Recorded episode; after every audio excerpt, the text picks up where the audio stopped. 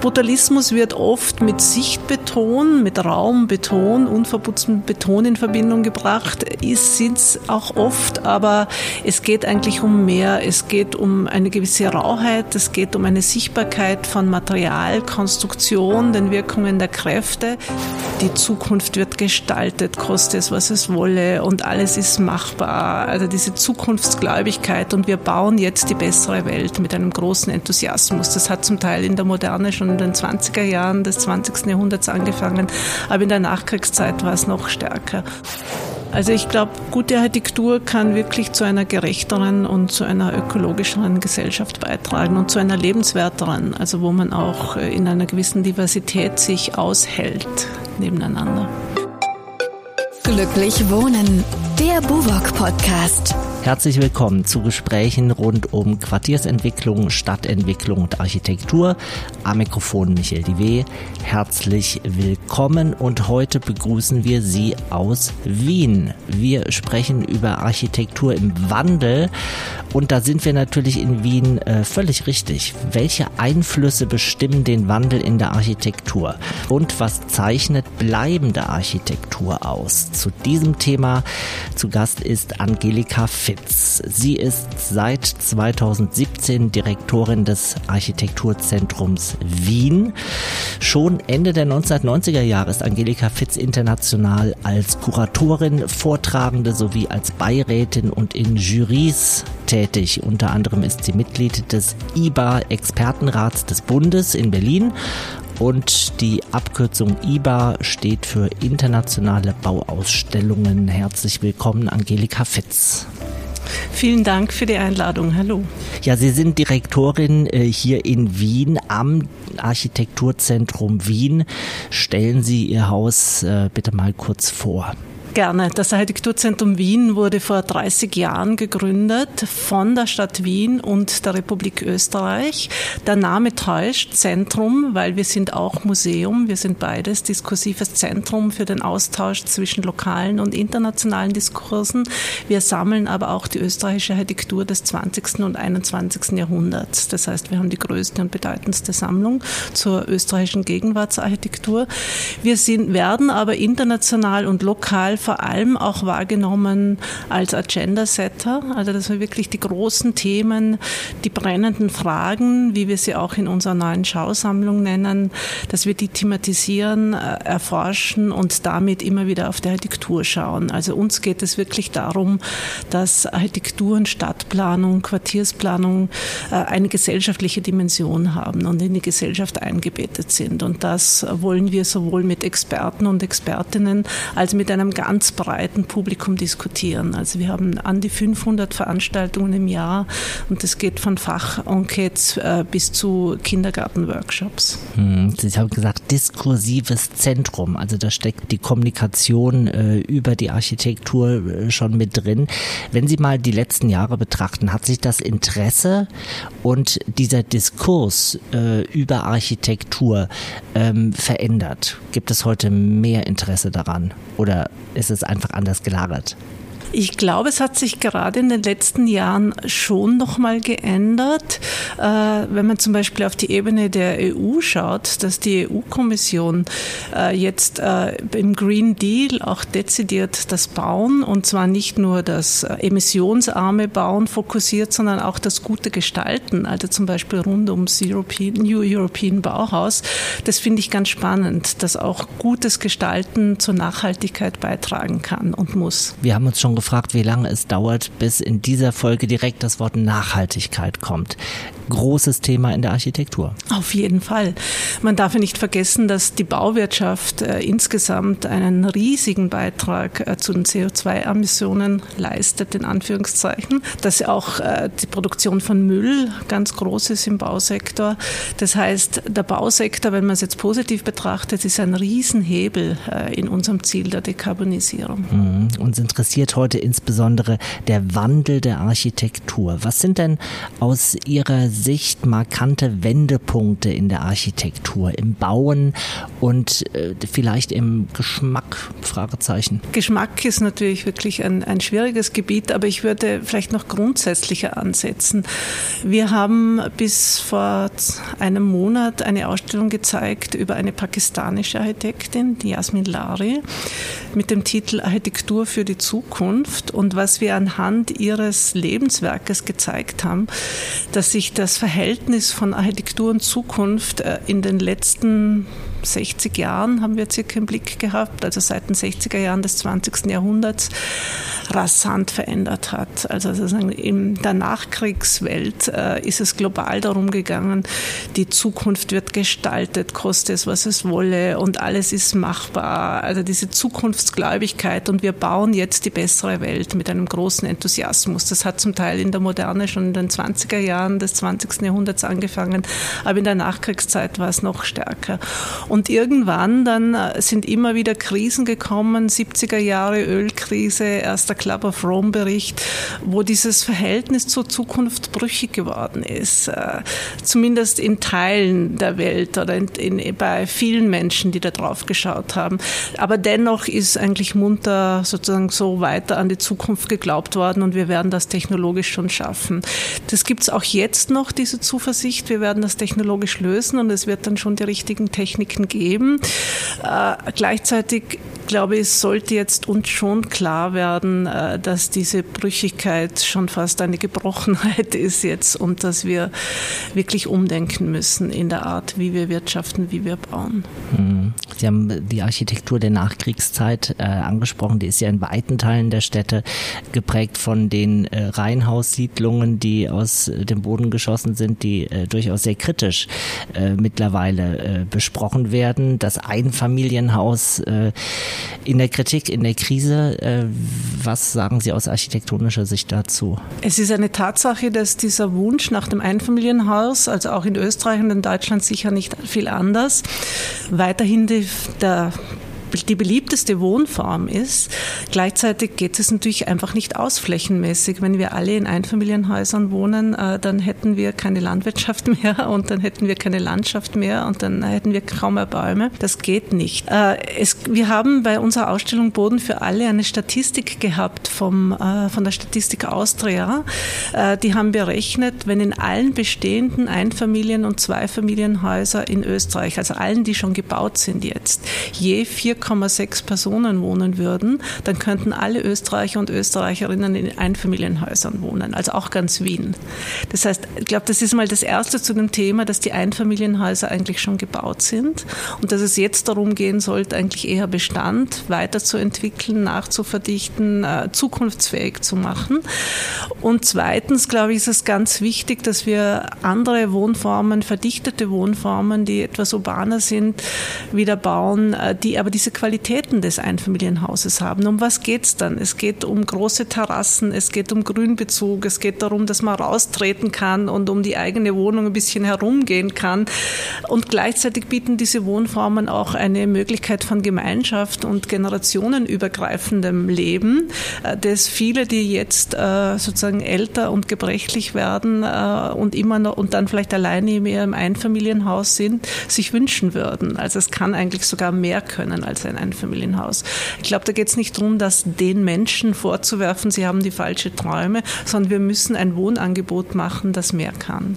Also liegt äh, der wichtigste Trend äh, in der Architektur vielleicht noch vor uns, nämlich das Erzeugen von urbaner Dichte. Ja, wir müssen gesamt gesehen dichter bauen, aber wir müssen natürlich auch wieder darüber nachdenken, ob die dichte steinerne Stadt, so wie wir die, gerade die europäische Stadt immer gesehen haben, ob die noch zukunftsfähig ist, weil wir werden mehr Grün brauchen, wir werden mehr Wasser brauchen, wir brauchen mehr Kühlung in den Städten. Und das wird, glaube ich, auch äh, die Landschaftsarchitektur und die Freiraumarchitektur in Zukunft massiv aufwerten, die jetzt ja immer ein bisschen das letzte Glied war, wenn das Gebäude fertig ist, ja ein bisschen ein, ein, ein, ein Promille geht dann noch in die Außenraumgestaltung. Es wird wieder viel wichtiger werden, aber ich finde, es müssen auch äh, Typologien, die wir schon erprobt haben im 20. Jahrhundert, wie zum Beispiel das Terrassenhaus oder dies auch in anderen Kulturen, die schon lang mit Hitze umgehen müssen, also wo sozusagen diese verschachtelten, äh, sich selbst verschattenden und gleichzeitig vielfältige Außenräume und Terrassen bietenden Wohnformen. Also ich glaube, da könnte man wieder einiges lernen. Und wir sind hier in Wien, da äh, hat das auch Geschichte. Es gibt einen Architekten, der sehr mit der Stadt äh, Wien verbunden ist, Harry Glück. Genau, Harry Glück hat großartige Terrassenhäuser gemacht. Äh, Alt-Erla ist sicher das bekannteste. Und das sind Bauten aus den 70er, 80er Jahren, die äh, jetzt noch über größte Wohnqualität und Wohnzufriedenheit verfügen. Also wo die Leute wirklich das Gefühl haben, sie wohnen in ihrem eigenen Einfamilienhaus, weil es eben so großzügig ist, gut Grundrisse, große Außenräume, private und gleichzeitig aber es ein riesen Sozialleben gibt, wo man eben nicht so vereinzelt ist wie im Einfamilienhaus.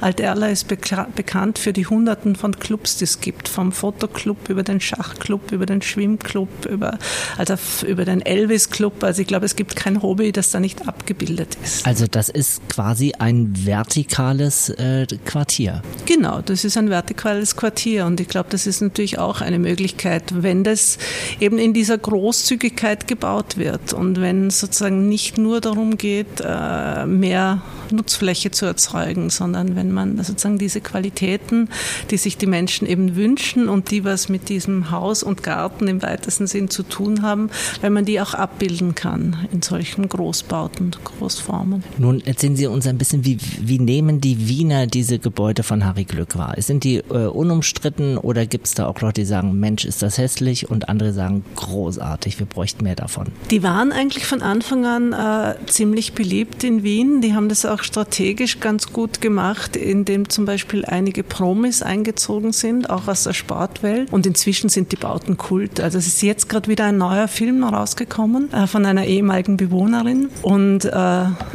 das war wirklich äh, bei uns jetzt im Architekturfilmfestival diesen Sommer, denn wir machen jeden Sommer Architekturfilmfestival bei uns im Hof im Museum, war das der Bringer. Also da war quasi alles besetzt, alles belagert mhm. Äh, sozusagen.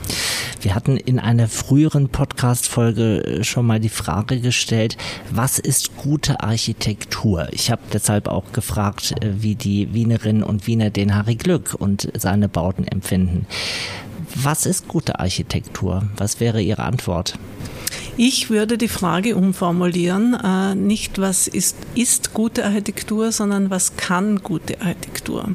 Weil interessant finde ich immer, was Architektur leisten kann, was für einen Beitrag für ein besseres Leben, das natürlich immer diskutiert werden muss, was ist das bessere Leben, äh, was sie dazu beitragen kann. Und das finde ich die viel spannendere Frage, weil man dann auch nicht so mit dem Zeigefinger sagt, das muss dir jetzt aber gefallen und sonst bist du ungebildet, wenn dir das nicht gefällt, sondern dass man mehr eben darüber spricht, schau, was kann dieses Gebäude? Äh, sozusagen, man könnte sich vorstellen, da zu leben und hätte dann diese und diese Qualitäten.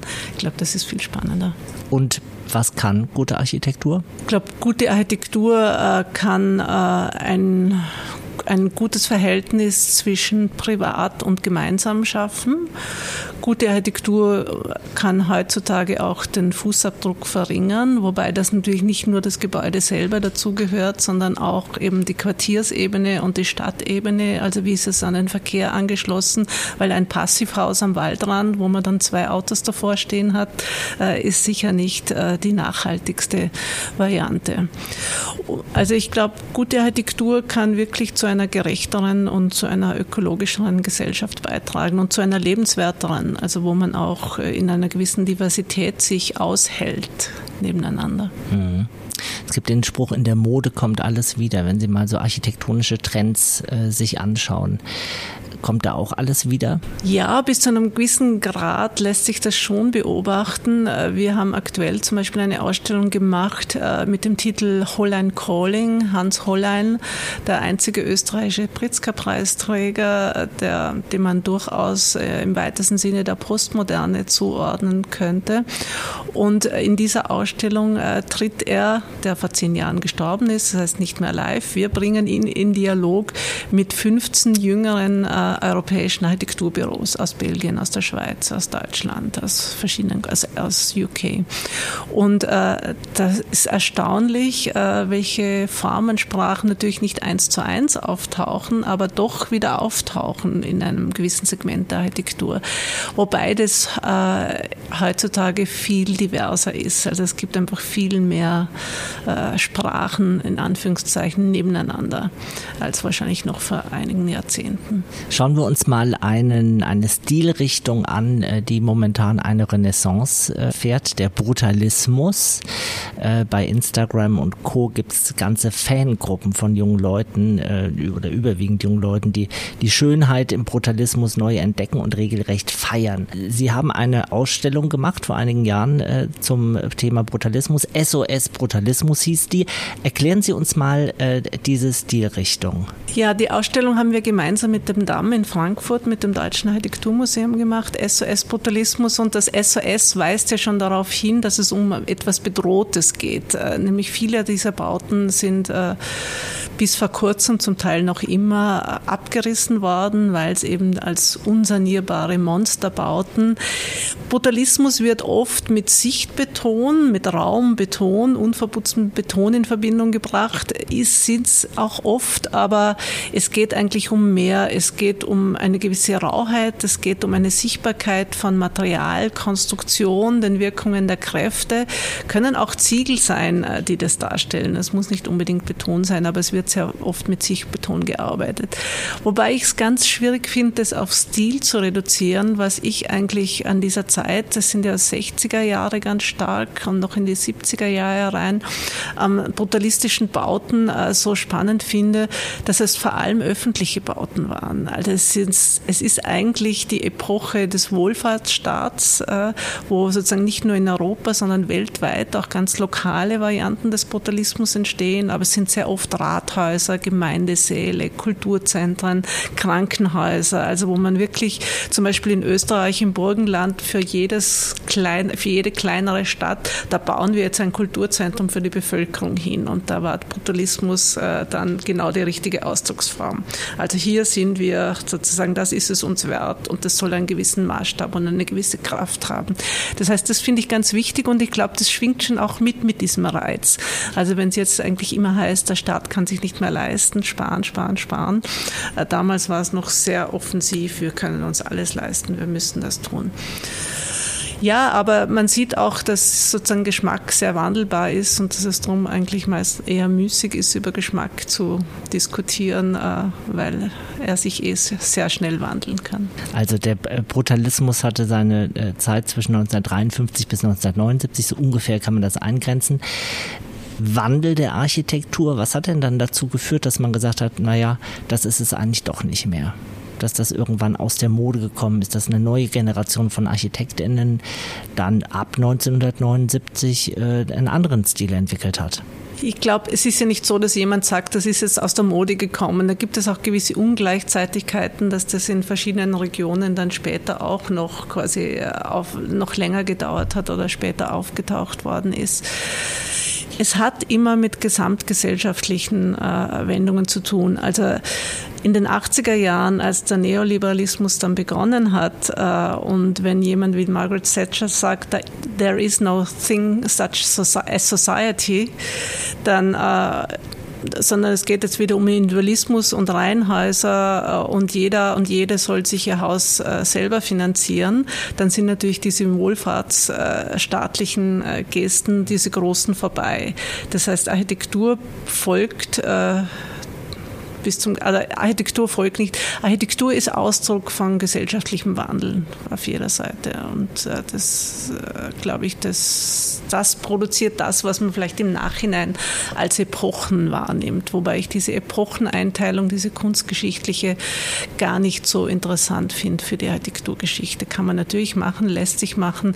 Aber wir versuchen zum Beispiel in unserer Arbeit mit der Sammlung zur österreichischen Gegenwartsarchitektur mehr eben in, in gesellschaftlichen wirtschaftlichen Fragen, mehr das auch als Wirtschaftsgeschichte, als Technologiegeschichte zu sehen. Also wir haben zum Beispiel auch mit der Sammlung eine Ausstellung gemacht zum Thema Kalter Krieg und Architektur. Wien war auch in eine in Sektoren geteilte Stadt, ähnlich wie Berlin.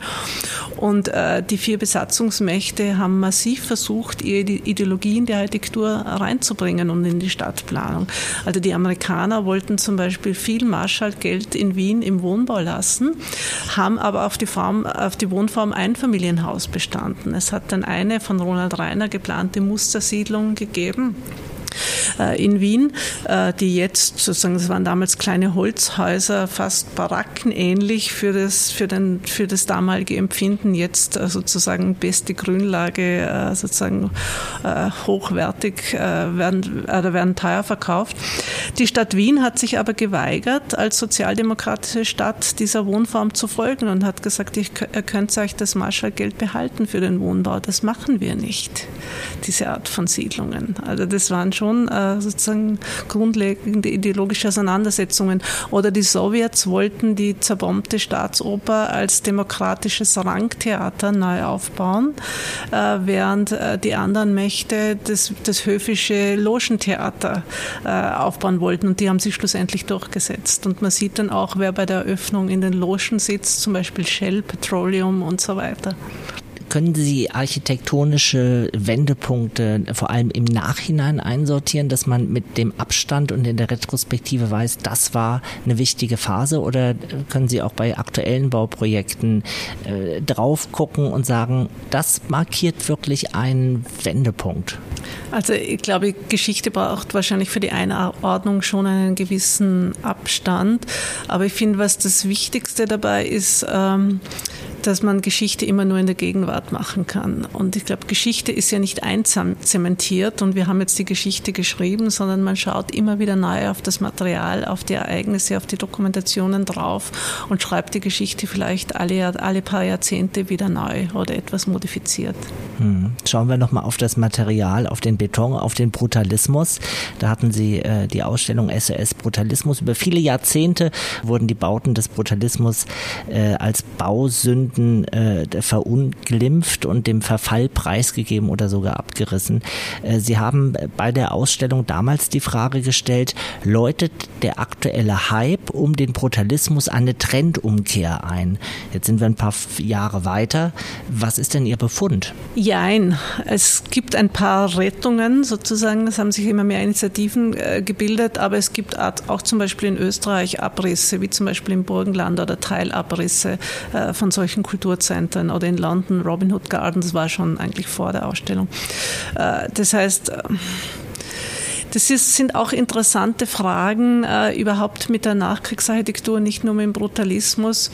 Äh, inwieweit, äh, das heißt dann immer, ja, das kann man eigentlich nicht sanieren oder man kann sich durch die Wärme dämmen, äh, wobei es da inzwischen auch andere technologische Möglichkeiten gibt. Aber darüber hinaus gibt es natürlich die Frage äh, kulturelle Werte versus Wärmedämmung bis zu dem, bis zu der wichtigen Fragen der grauen Energie. Also was steckt in jedem Gebäude, das schon gebaut ist, vor allem solche massiven Betonbauten, äh, schon drin äh, an, an CO2 gebundener Energie.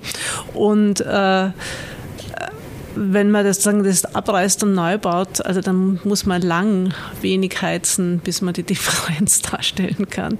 Also ich bin nicht dafür, dass man jedes äh, architektonisch wertvolle Gebäude auf irgendwie Passivhausniveau aufdämmen muss. Das kann nicht die Lösung sein, weder kulturell noch ökologisch. Hm. Der Brutalismus und seine ähm, Repräsentanten sind ein gutes Beispiel dafür, dass man Dinge ein bisschen stehen lassen muss, um sie wieder neu zu entdecken oder auch um solche Themen wie die graue Energie, die in den Bestandsbauten äh, ist, wahrzunehmen und, und wertzuschätzen. Äh, was würden Sie sagen? Muss man einfach die Dinge, die einem vielleicht auch heute nicht gefallen, äh, mal 20 Jahre stehen lassen und dann vielleicht die nächste Generation entscheiden lassen, wie man damit umgeht? Also wird zu schnell zu viel geurteilt, zu schnell zu viel abgerissen? Fragezeichen. Wobei man zu sagen muss, es wird ja meistens nicht äh, abgerissen, weil irgendjemandem das Gebäude jetzt nicht gefällt, sondern es wird meistens abgerissen, weil man versucht, auf dem gleichen Grundstück äh, mehr Nutzen Nutzfläche unterzubringen. Äh, also das ist das Thema. Und ich glaube, da gilt es auch, äh, wenn man eben erstens die graue Energie mitzudenken, aber auch diese räumlichen Qualitäten, die der Umgang mit dem Bestand bietet. Also es gibt zum Beispiel gerade aus dem spanischen Raum oder auch aus dem belgischen Raum wunderschöne Projekte, wo man sieht, äh, dass Räume entstehen, die man im Neubau jetzt nie mehr bauen müsste, würde, indem er eben die alte Substanz weiterbaut, weil dann gibt es immer so seltsame Raumhöhen, Konstellationen, die scheinbar nicht ganz zusammenstimmen oder so Resträume, die aber etwas können dann in der Aneignung und in der Bespielung. Und ich glaube, dieser Wert ist unersetzbar. Wir haben die äh, Vereinbarung mit unseren Gästen, wann immer es tolle Beispiele gibt, die packen wir in die Show Notes. Also wenn Sie äh, uns jetzt gerne Beispiele nennen für gelungenen Umbau im Bestand, dann würden wir das äh, ergänzen und äh, sehr empfehlen zum Nachgucken oder Nachrecherchieren. Also ein Beispiel, das mir gerade einfällt, ist das äh, die Sala Beckett in, äh, in Barcelona. Das ist ein ganz unscheinbares Gewerkschaftsheim aus den 20er Jahren, äh, das eine, eine Theatertruppe, die sozusagen die Beckett, die sich nach Beckett benannt hat, als ihr Headquarter bekommen hat und dann hat es einen Wettbewerb gegeben und man hätte das eigentlich abreißen können. Und das war ein Umbau, äh, der wirklich bezaubernd ist, wo alles irgendwo da ausgebaut und da wieder eingebaut wurde, also Wiederverwendung bis zum geht nicht mehr und wo man wirklich das Alte noch sieht, den Geist noch spürt und gleichzeitig ist es jetzt ein funktionales Theater und wieder eine Art Nachbarschaftszentrum lokal und so weiter. Also wirklich großartig. Nun interessiert uns natürlich, wie Sie das bewerten, was momentan gebaut wird. Äh, die Immobilienprojekte heute stehen unter äh, einem Kostendruck, sie stehen äh, unter Zeitdruck, sie haben zum Teil lange Vorlaufzeiten, was die Genehmigungen angeht. Wie bewerten Sie das, was heute so gebaut wird, vielleicht gerade im Bereich Wohnungsbau? Kann man natürlich schwer immer so pauschal sagen. Es gibt ja von äh, ganz verschiedene Skalierungen und ganz viele Körnungen und Qualitäten. Ich glaube aber insgesamt in unseren Städten leiden wir an den Nachwirkungen äh, der Finanz- und Wirtschaftskrise 2008, 2009, äh, weil ähm, so viel Geld in die Städte reingekommen ist, also Stichwort Anleger, Betongeld, dass einfach viel gebaut wurde, was im Grunde niemand braucht. Also man kann ruhig aussprechen, auch Anlegerwohnungen, die tatsächlich leer stehen. Es gibt Leerstand, auch wenn das versucht wird, immer ein bisschen wegzudiskutieren. Das heißt aber auch, dass viel Grund und Boden versiegelt wird äh, für Dinge, die man eigentlich nicht so dringend braucht, dass äh, Materialien eingesetzt werden, Baufirmen, dass die Preise nach oben gehen von Grundstücken bis Baukosten und dass es dann immer schwieriger wird, gut zu bauen. Und ich finde, das sieht man schon in vielen Projekten im Mainstream. Also ich sage immer so, dass es so ein bisschen gebaute Excel-Tabellen sind. Also wir haben ja mal eine Ausstellung gemacht im Architekturzentrum Wien, Form follows Paragraph, wo es um Baurecht gegangen ist, wo wir auch zeigen wollten für breites Publikum, äh, dass es nicht immer die Architekturbüros sind, die quasi jetzt blöde Fehler machen, wie da ist der Müllraum neben am Eingang und wieso ist denn da kein Grün, sondern dass es eben feierpolizeiliche äh, und so weiter, dass es einfach viele, viele Ordnungsprinzipien gibt, die eigentlich ein Gebäude mitformen und dass der Entwurfsanteil gar nicht immer der größte ist äh, in, in, in, bei vielen Typologien oder in vielen Kontexten und Situationen. Aber ich glaube, das, was sozusagen, sage jetzt mal, mal das Excel, also quasi das Optimieren und, und sozusagen in die Finanzierbarkeit bringen, äh, noch dazu gemacht hat, äh, speziell seit der Finanzkrise, das hat der Architektur nicht gut getan. Also 2008, 2009 äh, viel Investition in dem Bereich. Jetzt sind wir in einer Phase, in der Architekturbüros Projekte absagen, da auch mal Stornos reinkommen, Projekte verschoben werden eine Atempause vielleicht eine Chance? Traue ich mich noch nicht äh, vorhersagen. Also, also Prophetin, das werden wir sehen, was, was jetzt passiert und dann treffen wir uns auf jeden Fall wieder. Quartiersentwicklung ist ja etwas, was äh, uns hier immer wieder im Podcast beschäftigt, was den Wiener Wohnungsbau auch ganz besonders äh, auszeichnet. Was macht für Sie ein gelungenes Quartier aus? Wobei, da ist mir ganz wichtig vorauszuschicken, äh, jetzt macht, also in den letzten Jahren äh, macht es massiv äh, den Wohnung, die Wohnungsentwicklung aus in Wien, die Quartiersentwicklung. Also Wien ist ja von einem starken sozialen und geförderten Wohnbau geprägt mit einem riesigen Vorteil, dass sozusagen Wohnen relativ leistbar ist oder sehr leistbar ist im Vergleich zu anderen Städten. Das hat aber auch immer geheißen, dass ganz viel der Expansion der Stadtentwicklung, des Wachsens der Stadt über Wohnbau gemacht worden ist. Und dass sozusagen dieses Thema Schlafstätte und dass das eben quasi Wohnungen gehen immer, aber was ist dann mit der Erdgeschosszone, was ist mit Gewerbe? Was ist mit den Außenräumen, dass das schon zu kurz gekommen ist mitunter. Und da hat es ein großes Umdenken gegeben. Äh, also wirklich massives Umdenken und auch in der IBA Wien, neues soziales Wohnen, also in der internationalen Bauausstellung, die vor einigen Jahren in Wien stattgefunden hat, ist das Quartier im Mittelpunkt gestanden. Und da geht es eben auch äh, nicht nur um Mischung, um Nutzungsmischung, sondern auch um eine Stadt der kurzen Wege, dass man alles äh, sozusagen im kleinen Umkreis hat, dass öffentlich öffentlich erschlossen ist, dass man auch hochwertige Grünräume hat, also dass nicht die im Einfamilienhaus dann in der Pandemie oder in der Hitze privilegiert sind, während die anderen in ihren kleinen Kasernen sitzen und schwitzen, sondern äh, dass man einfach diese Qualitäten bieten. Und da hat sich viel getan und das ist natürlich ganz, ganz wichtig. Ein großes Stadtentwicklungsprojekt ist die Seestadt Aspern, 20 Kilometer, glaube ich, vom Stephansdom entfernt in äh, nordöstlicher Richtung, wenn ich mich richtig orientiere. Ist das so, ein, so eine Modellstadt, wo man sagen kann, da funktioniert vieles richtig, was soziale Mischung angeht, was eine Diversität angeht, auch vielleicht in architektonischen Stilen und in der Kombination von Wohnen, Leben, Stadt der kurzen Wege, wenig Autoverkehr? Also die Seestadt Aspern hat hat ja einerseits was sehr Konservatives, so was konzentrischen Idealstadt-Grundriss. Das finde ich aber gar nicht das quasi jetzt so diskussionswert dran. Was mir an der Seestadt Aspern äh, von Anfang an sehr gut gefallen hat und was sich auch äh, wirklich gut entwickelt hat, ist die Priorität des öffentlichen Raums, des Freiraums. Also das fängt an mit der Erschließung durch die U-Bahn, die Mobilität schon von quasi eigentlich bevor die Stadt begonnen hat zu wachsen. Mhm. Aber auch, dass es sozusagen diese Körnung von ein paar Erschließungsstraßen und dann sehr kleinteiligen Wegen, wo man jetzt wirklich sieht, wo die Kinder herumlaufen und äh, wo die Straße wirklich zum Aufenthaltsraum wird, wo nicht mehr ganz klar ist, wo ist Park und wo ist Straße. Also das ist sehr spannend. Auf der anderen Seite merkt man auch, wie uns die Realität überholt. Also dass jetzt schon äh, in Aspern-Seestadt wieder entsiegelt wird, äh, weil einfach inzwischen klar ist, äh, wir brauchen viel mehr Entsiegelung für Starkregenereignisse, wir brauchen aber auch viel mehr Verschattung, wir brauchen viel mehr Bäume. Das heißt, dass sich die Freiraumplanung in den letzten 20 Jahren natürlich radikal verändert hat äh, oder auch in den letzten zehn Jahren, kann man sagen. Und äh, das ist auch spannend. Es gibt aber noch andere spannende Gebiete. Es gibt auch das äh, Sonnenviertel Ost, sozusagen beim Hauptbahnhof in Wien, das sozusagen ein sehr kleinteiliges Verfahren war und eher kleinteilige Grundstücke und das sehr gute Qualitäten bietet.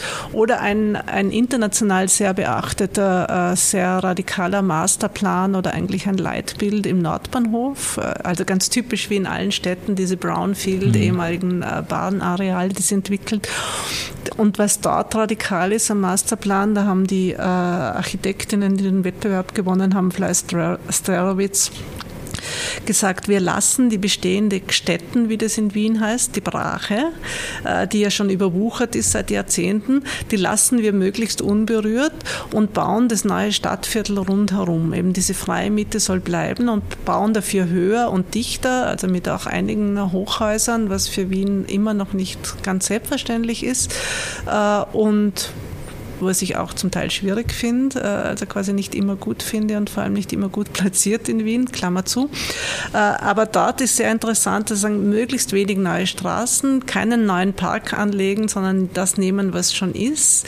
Äh, eine dichte Stadt, wo aber alle sozusagen dann ganz dicht an diesem wilden Grün sind. Dann gibt es natürlich interessante Fragen, wie macht man das rechtlich? Dieses Grün hat natürlich doch irgendwie bezwungen werden müssen, in, vor allem die Themen Sicherheit, weil irgendwer mhm. haftet ja ja dann schlussendlich für dieses öffentliche Grün. Aber es ist sehr, also das sind sehr spannende Ansätze. Also in der Mitte wildes Grün und drumherum äh, Bebauung. Das wird jetzt viele Berliner äh, ein bisschen an das Tempelhofer Feld erinnern. Verfolgen Sie äh, die Diskussionen und die Abstimmungen darüber?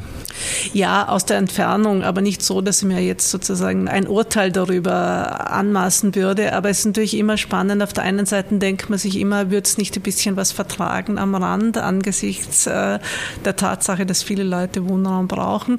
Auf der anderen Seite verstehe ich, dass dieses Anknabbern auch dann immer tendenziell was Uferloses hat. Also da gibt es für und wider.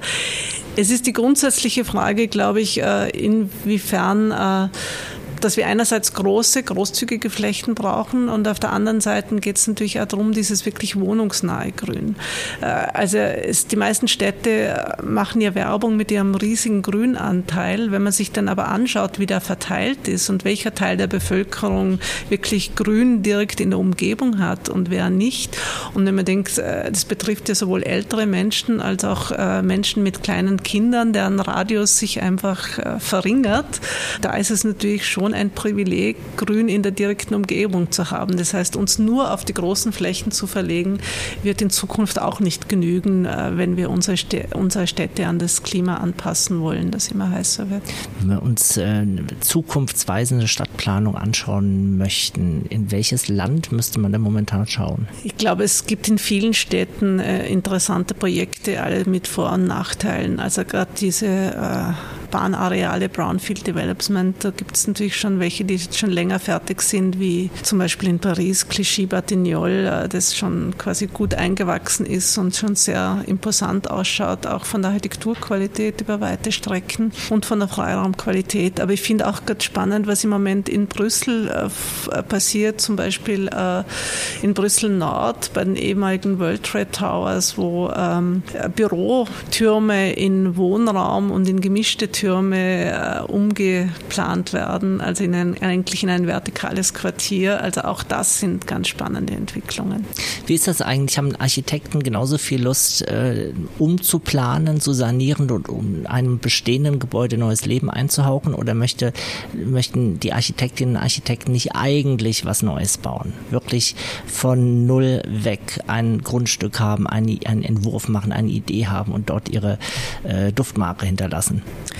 Das ist eine sehr, sehr gute Frage. Und äh, bis vor kurzem äh, ist ja auf Architekturfakultäten eigentlich äh, die grundsätzlichen Entwurfsarbeiten waren irgendwo auf der neuen Wiese, auf der, auf der Wiese oder wenn schon nicht auf der grünen Wiese, dann äh, waren es auf jeden Fall auch Neubauten irgendwo im Quartier oder im historischen Kontext. Mhm. Das hat sich in den letzten Jahren langsam, aber doch und jetzt ein bisschen schneller, das ändert sich gerade. Also ich glaube, die Architekturausbildung, Umgang mit Bestand, die hat es ja kaum gegeben oder es war ein Nischenfach. Das heißt, die Architekten und Architektinnen sind nicht ausgebildet dafür.